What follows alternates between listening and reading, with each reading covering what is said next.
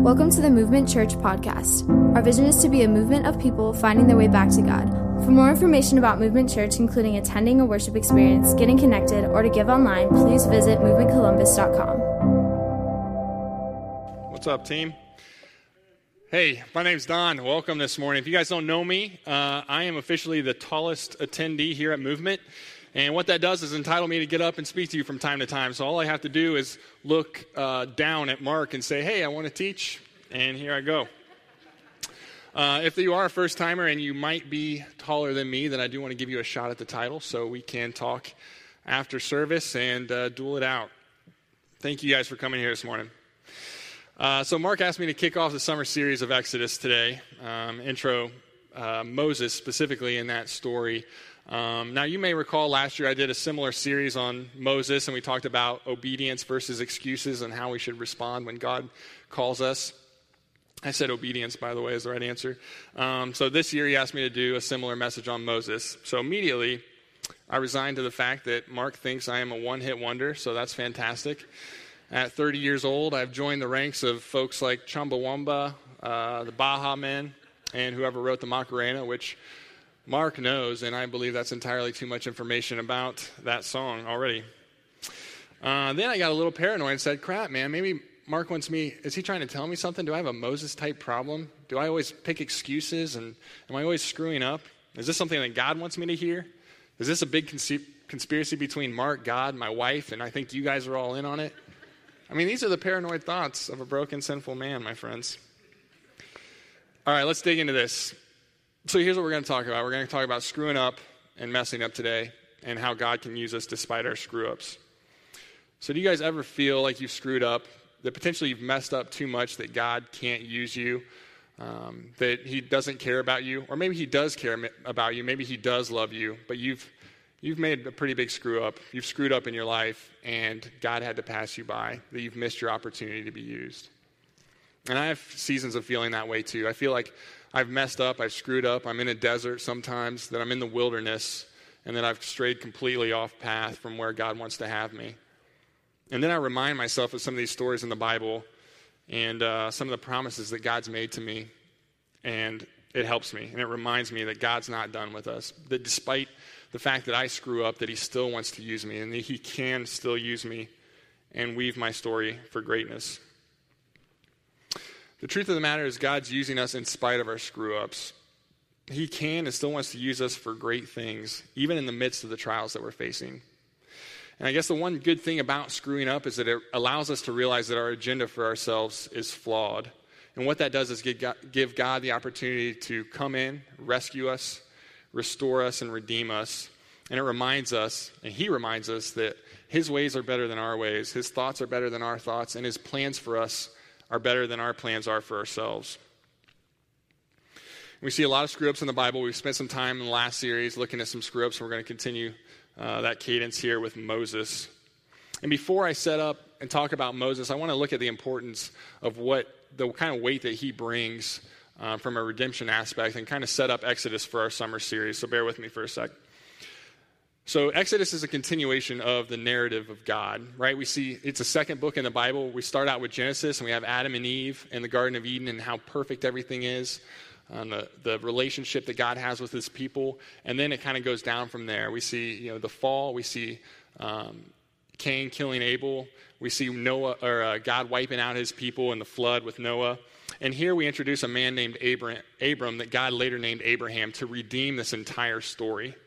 And he tells Abraham early on in Genesis, he foreshadows a covenant that he's going to make with him and says, Hey, I am going to make you a great nation. I'm going to make your descendants huge. He says specifically, I will make you I will make of you a great nation. I will bless you and make your name great so that you will be a blessing. I will bless those who bless you, and him who dishonors you I will curse. And in you all the families of the earth shall be blessed. And he continues on and says, He will multiply his descendants beyond number, more than the stars in the sky, and more than the sands in the seashore. And this was a man who didn't have his first kid until he was 100 years old. But that covenant is so huge. Mark and Sarah have talked about this before, but basically, this was God saying, Hey, I am going to make you a great nation. I'm going to make your descendants uh, I'm going to make you have a lot of descendants, and I'm going to bless every family on earth. And that's a one sided deal. It wasn't a contract. Normally, in a contract, you have one person saying, I'll do this if you do this. The other person says, Great, I'll do this if you do that. God's saying, I'm going to do this regardless to you, Abraham, and I'm going to bless every uh, family on earth. And the good news is, is that we belong to that promise and we can uh, be included in that promise. He ultimately fulfills that with, re- with the return of Jesus to bless us, rescue us, and restore us. Here's what it says in Galatians chapter 3, verse 28 and 29. He says, For we are all one in Christ Jesus. And now that we belong to Christ, we are the true children of Abraham. We are his heirs, and God's promise to Abraham belongs to us. So let's get back to Exodus. Exodus is the continuation of that story, and the overall theme is the fulfillments of making Abraham's descendants great, a great nation. And it documents the trials, experiences, and the journey of those early descendants. So, chapter one begins talking about Jacob, who is Abraham's grandson. Uh, God renamed Jacob Israel early on in Genesis. That's how we have the nation of Israel. And he makes the descendants great. So, uh, Jacob's, son, Jacob's sons just multiply intensely. In fact, they do so so much that it intimidates the Pharaoh. Uh, and he enslaves them. So by the time that they're later delivered from Egypt, they're over, I think, 700,000 men. So these guys went all Duggar crazy on multiplying. Very poor timing on that joke, but I read it before I learned about all that news, and I'm going to keep it. Uh, so the Pharaoh enslaved them, and, and this is where I want to pick up the story. So join me in Exodus chapter 1, verse 11. It's on page of 44 in the Bibles underneath your chairs. And here's where we'll pick it up.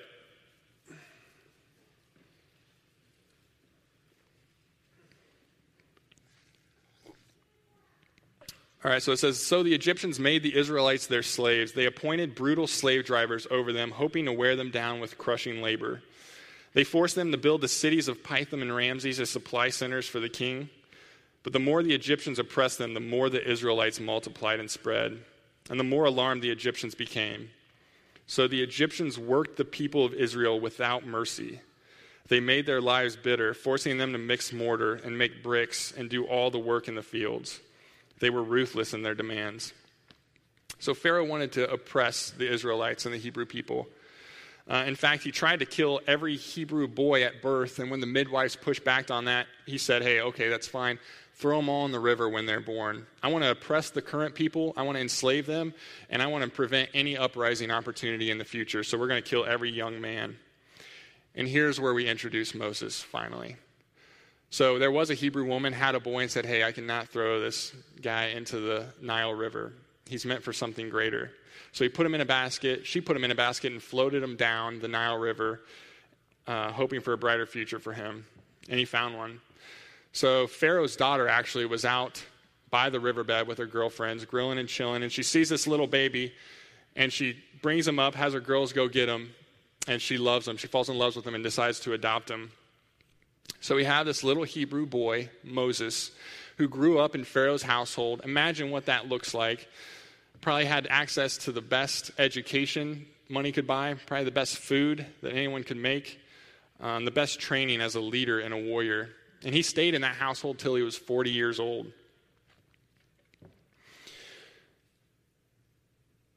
Now we're going to switch over to, or we're going to continue the story and look at chapter 2, verse 11. So skip with me. Page 45, I think we're at now. No, still 44. It says, Many years later, when Moses had grown up, he went out to visit his own people, the Hebrews, and he saw how hard they were forced to work. So I'm just going to pause right there. He knew that he was uh, of a Hebrew descent. He knew that he was adopted, and he, it says right here that he has a heart for his people. So it wasn't that he was adopted, he thought he was Egyptian. I'm not sure when that took place.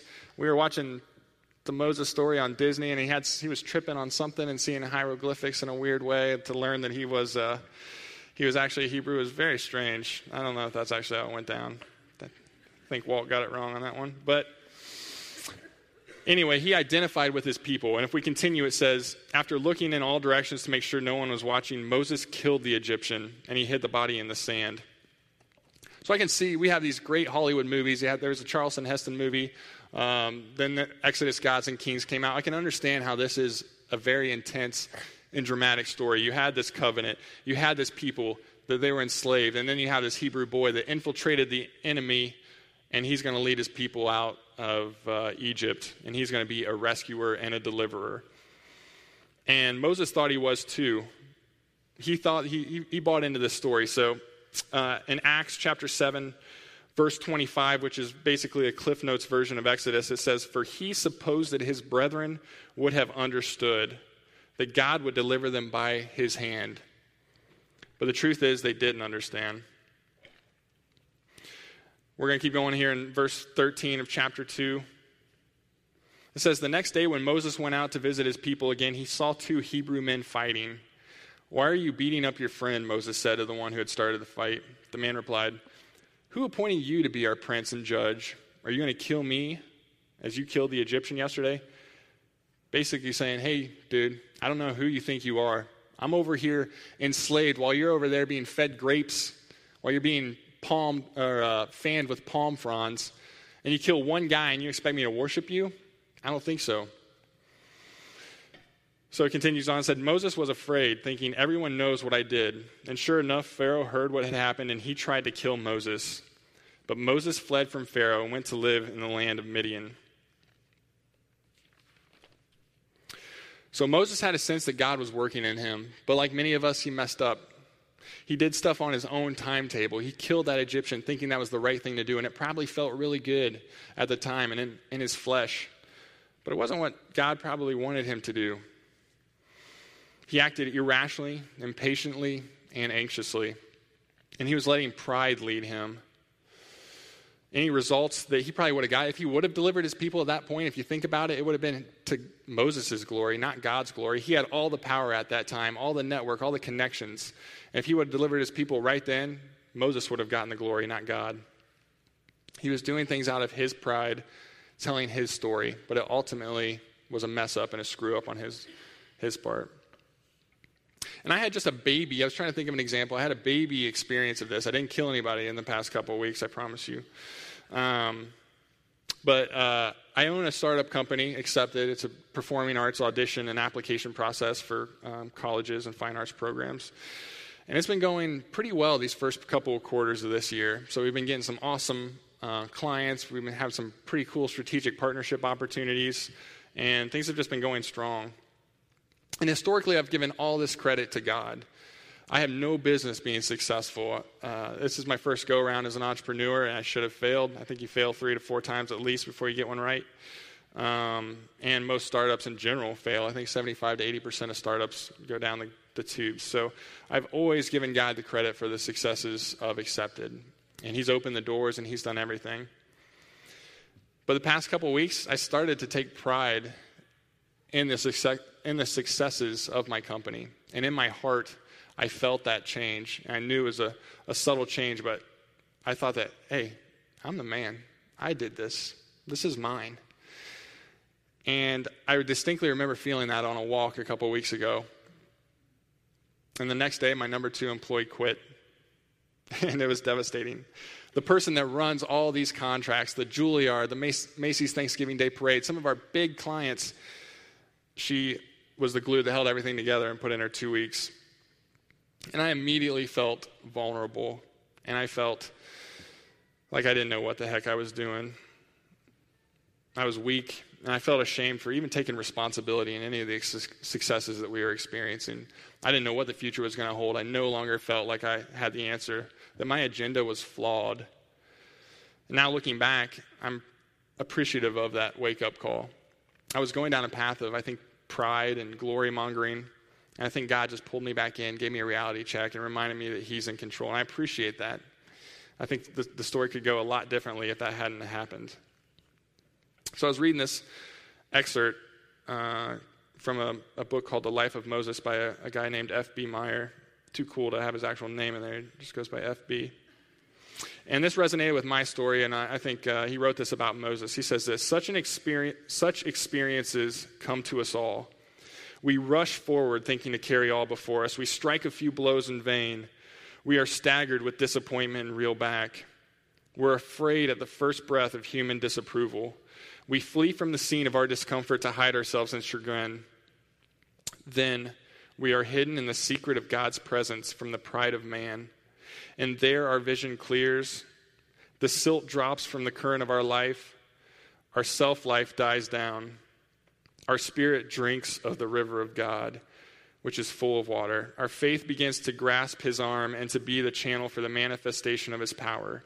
And thus, at last, we emerge to be his hands to lead an exodus. That's comforting to me. And I feel like that's kind of what happened to me and what continues to happen to me. I find my own plans, I, I pursue them, I do my own thing, I do what feels right, and then I hide. And that's where God finds me in my humility. And that's where He grasps my arm and He leads me to lead others. I was chatting with my friend Matt the other day about this message and was talking to him about it. And He said, You know what it sounds like, Don? It sounds like deliverance can't happen until deliverance can't happen until you're done with your own agenda. So, just like Moses, God often will wait until we're done trying to do things on our own to be used and bear much fruit. He'll wait till we retreat in that place of humility to use us, where He renews our vision and uses us for His glory. So, a couple of applicable points, I think. Number one is doing things on our own, on our own, and without God will lead us to failure. In John 15, 5, it says, I am the vine, you are the branches. He who abides in me and I in him bears much fruit, but without me you can do nothing.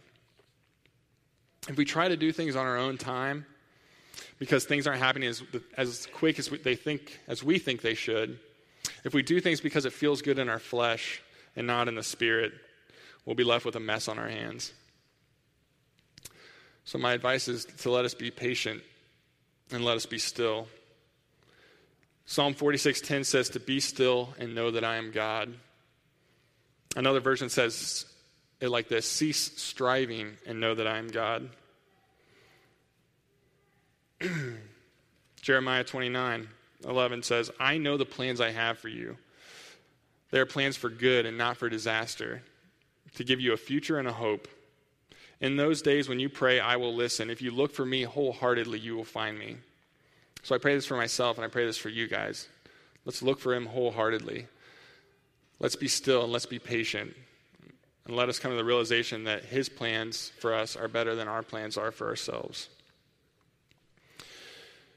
Now, number two, we're going to mess that up a lot. And again, just because we mess up, it doesn't mean that God's done with us. He can take that awkward note and make a beautiful song out of it.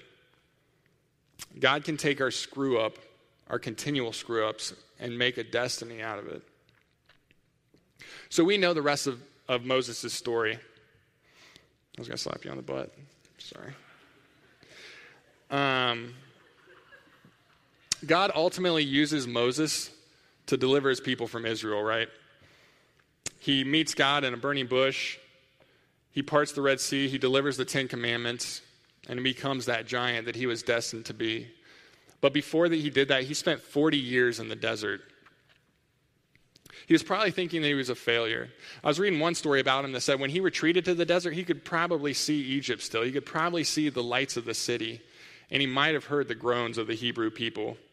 And I cannot imagine being set up for such a story in my life um, and with such promise of, of greatness and leadership to ultimately retreat to the desert. And he didn't spend a week there, he didn't spend a couple months there, he spent 40 years in the desert. And he thought he was a failure, I bet.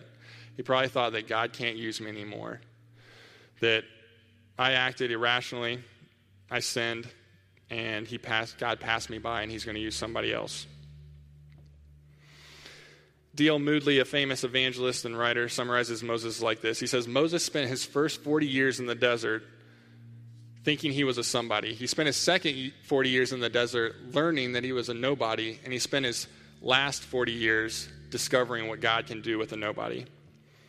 So God put Moses through 40 years in the desert so he could turn around and lead his people through another 40 years in the desert. Do you think he could have done that when he killed that Egyptian? Do you think that could have happened at that time? I don't think it could have. I think he would have been complaining that nobody's feeding him grapes Nobody's fanning him with palm fronds. He needed to experience 40 years in the desert himself to be able to lead his people through. So here's the deal we're going to mess up and we're going to experience times in the wilderness. It might be a day, it might be a month, it might be 40 years. And maybe God's waiting for you to abandon your own agenda. Maybe He's preparing you for something greater, but He is doing a great work in you. His plans are greater than your plans are for yourself. Plans for good and not for disaster.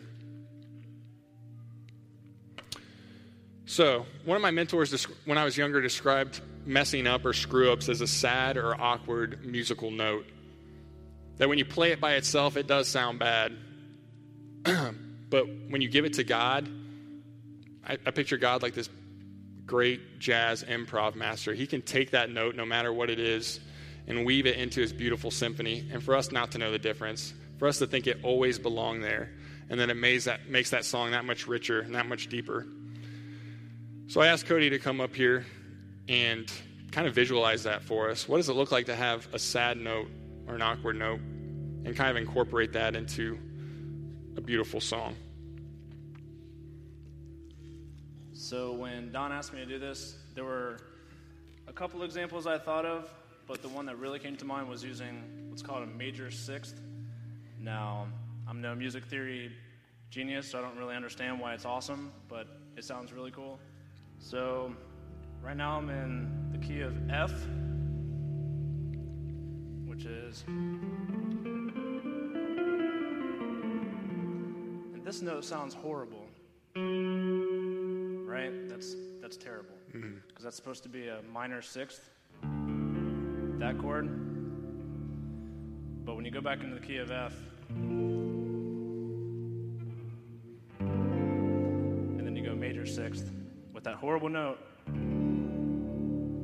it still sounds beautiful. Mm-hmm. So I guess I'd, my thought for you guys, or a good exercise would just be what is a screw up? Where do you think you've screwed up too much? Where do you think you've messed up? I'd love for you to associate with that note. Can you just play that ugly note? Yeah, real ugly. You feeling it? You associating that screw up with with Cody's note? Now just let him let's, let's listen to him putting it in that song.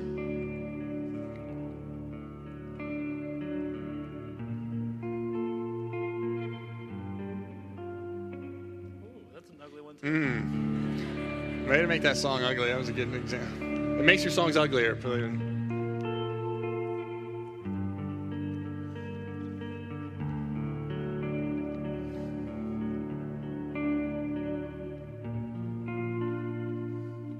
See, I can't tell. I can't tell that there was an ugly note in there. And it sounds beautiful to me. I think that's how God's writing our song. That we have these mess ups and then we have these screw ups and then we can just present these notes to God and say, These sound ugly and you probably can't do anything with them. You probably can't do anything with me. And God just grabs them and say, No, I can make beautiful music out of that. I can add that to my symphony. And I just it just makes me in awe of him. So basically I'm here's what I want you to hear we're all damaged goods, and God rescued us and redeemed us through Jesus. And by the way, Jesus set a similar tone as Moses. Moses had to go through, and he had to come off of his high horse in order to lead his people. And that's the same thing that Jesus did. He didn't lead, he didn't deliver us out of his palaces of glory and off of the throne. He came down to meet us and delivered us from a humble place. So, don't you think it makes sense? And it makes sense to me that that's how God wants to interact with us, and that's how He wants to meet us. I think He wants us to come off of our throne, come off of our place of pride, and meet Him in humility. So, by Jesus coming down, He saved us from hell. And He also saved us, saved us from a meaningless life full of standalone sad notes, regret, sorrow, and helplessness. So if you haven't made the decision to follow Jesus, I, uh, I urge you to do so. I urge you to accept the promises that he made Abraham and that he ultimately fulfilled through Jesus Christ. And we know the verse, John 3 16. I'm going to read it to you. For God so loved the world that he gave his only Son, that he, whoever believes in him, should not perish but have eternal life. All he says is believes. He doesn't say believe and never have messed up before. He doesn't say believe and will never mess up again. He just says believes. He didn't come to condemn the world. If you follow that to verse 317, he didn't come to condemn the world, but to save it. Remember that God's plans are greater than our plans. His thoughts are greater than our thoughts. His ways are greater than our ways. So I'm asking you, will you let God write your song? Will you give him your notes? Will you let him make beautiful music out of it? And if you're thinking today, I'm not ready for that, I'm still screw up, I want to clean myself up first, then I think you've missed the point of the message. That's not where God wants to meet you. He wants to meet you in the low place. He wants to meet you away from the pride of man. He wants to allow that silt to settle from the stream of your life. So, I'm going to pray for us. And I'm just, I, am going to pray what I think is considered a sinner's prayer. If you haven't accepted Jesus, I'm going to pray this. I, can, I pray this all the time. So I just want you to agree with me. And if you are a believer, you can believe, agree with me as well. And just rem, let's remind ourselves what God has done for us, what He wants to do for us, how He wants to make our story great. I hope we can submit to that. So join me in prayer. God, I screw up and I've continued to screw up. And I believe that's sin. And I want to step away from that, Lord. I want you to be in charge of my life. I believe in the promises that you've made Abraham. I believe in the promises that you fulfilled through Jesus, that he died for me, and that he wants to offer me eternal life, God. And I want to accept that. And I just want to relinquish my story and my agenda to you, Father. I admit that it's flawed. And I believe the promise that your ways are better than my ways, that you have a great plan for me, God. And I want to accept that. So, God, I just ask that you straighten our paths and that you remind us where we have messed up and where we screwed up. And help us listen to your song. Help us understand where it's going what you want to do with us, and how you can potentially make a destiny out of our screw ups, and how you can straighten our path to allow us to rely on you. And I pray that you make our hearts sensitive to that today and for the rest of this week and the rest of our lives. We love you, God. Amen. All right, cool. Well, if you prayed that prayer and that was the first time you prayed it today, that's awesome. All you need to do is tell somebody about it. Romans 10 9 says that if you confess with your mouth that Jesus is Lord and you believe in your heart that God raised him from the dead, you're saved. So, if you pray that today, welcome. Tell me, tell Mark, go home and call your mom and just take pride in that answer and that decision that you made. And let that be outward evidence to the inward decision that you made today. That's it. I don't. Is there some cool transition we should do? Can you walk me off the stage in like a very powerful way? Uh, we didn't rehearse this. No. All right. Thank you.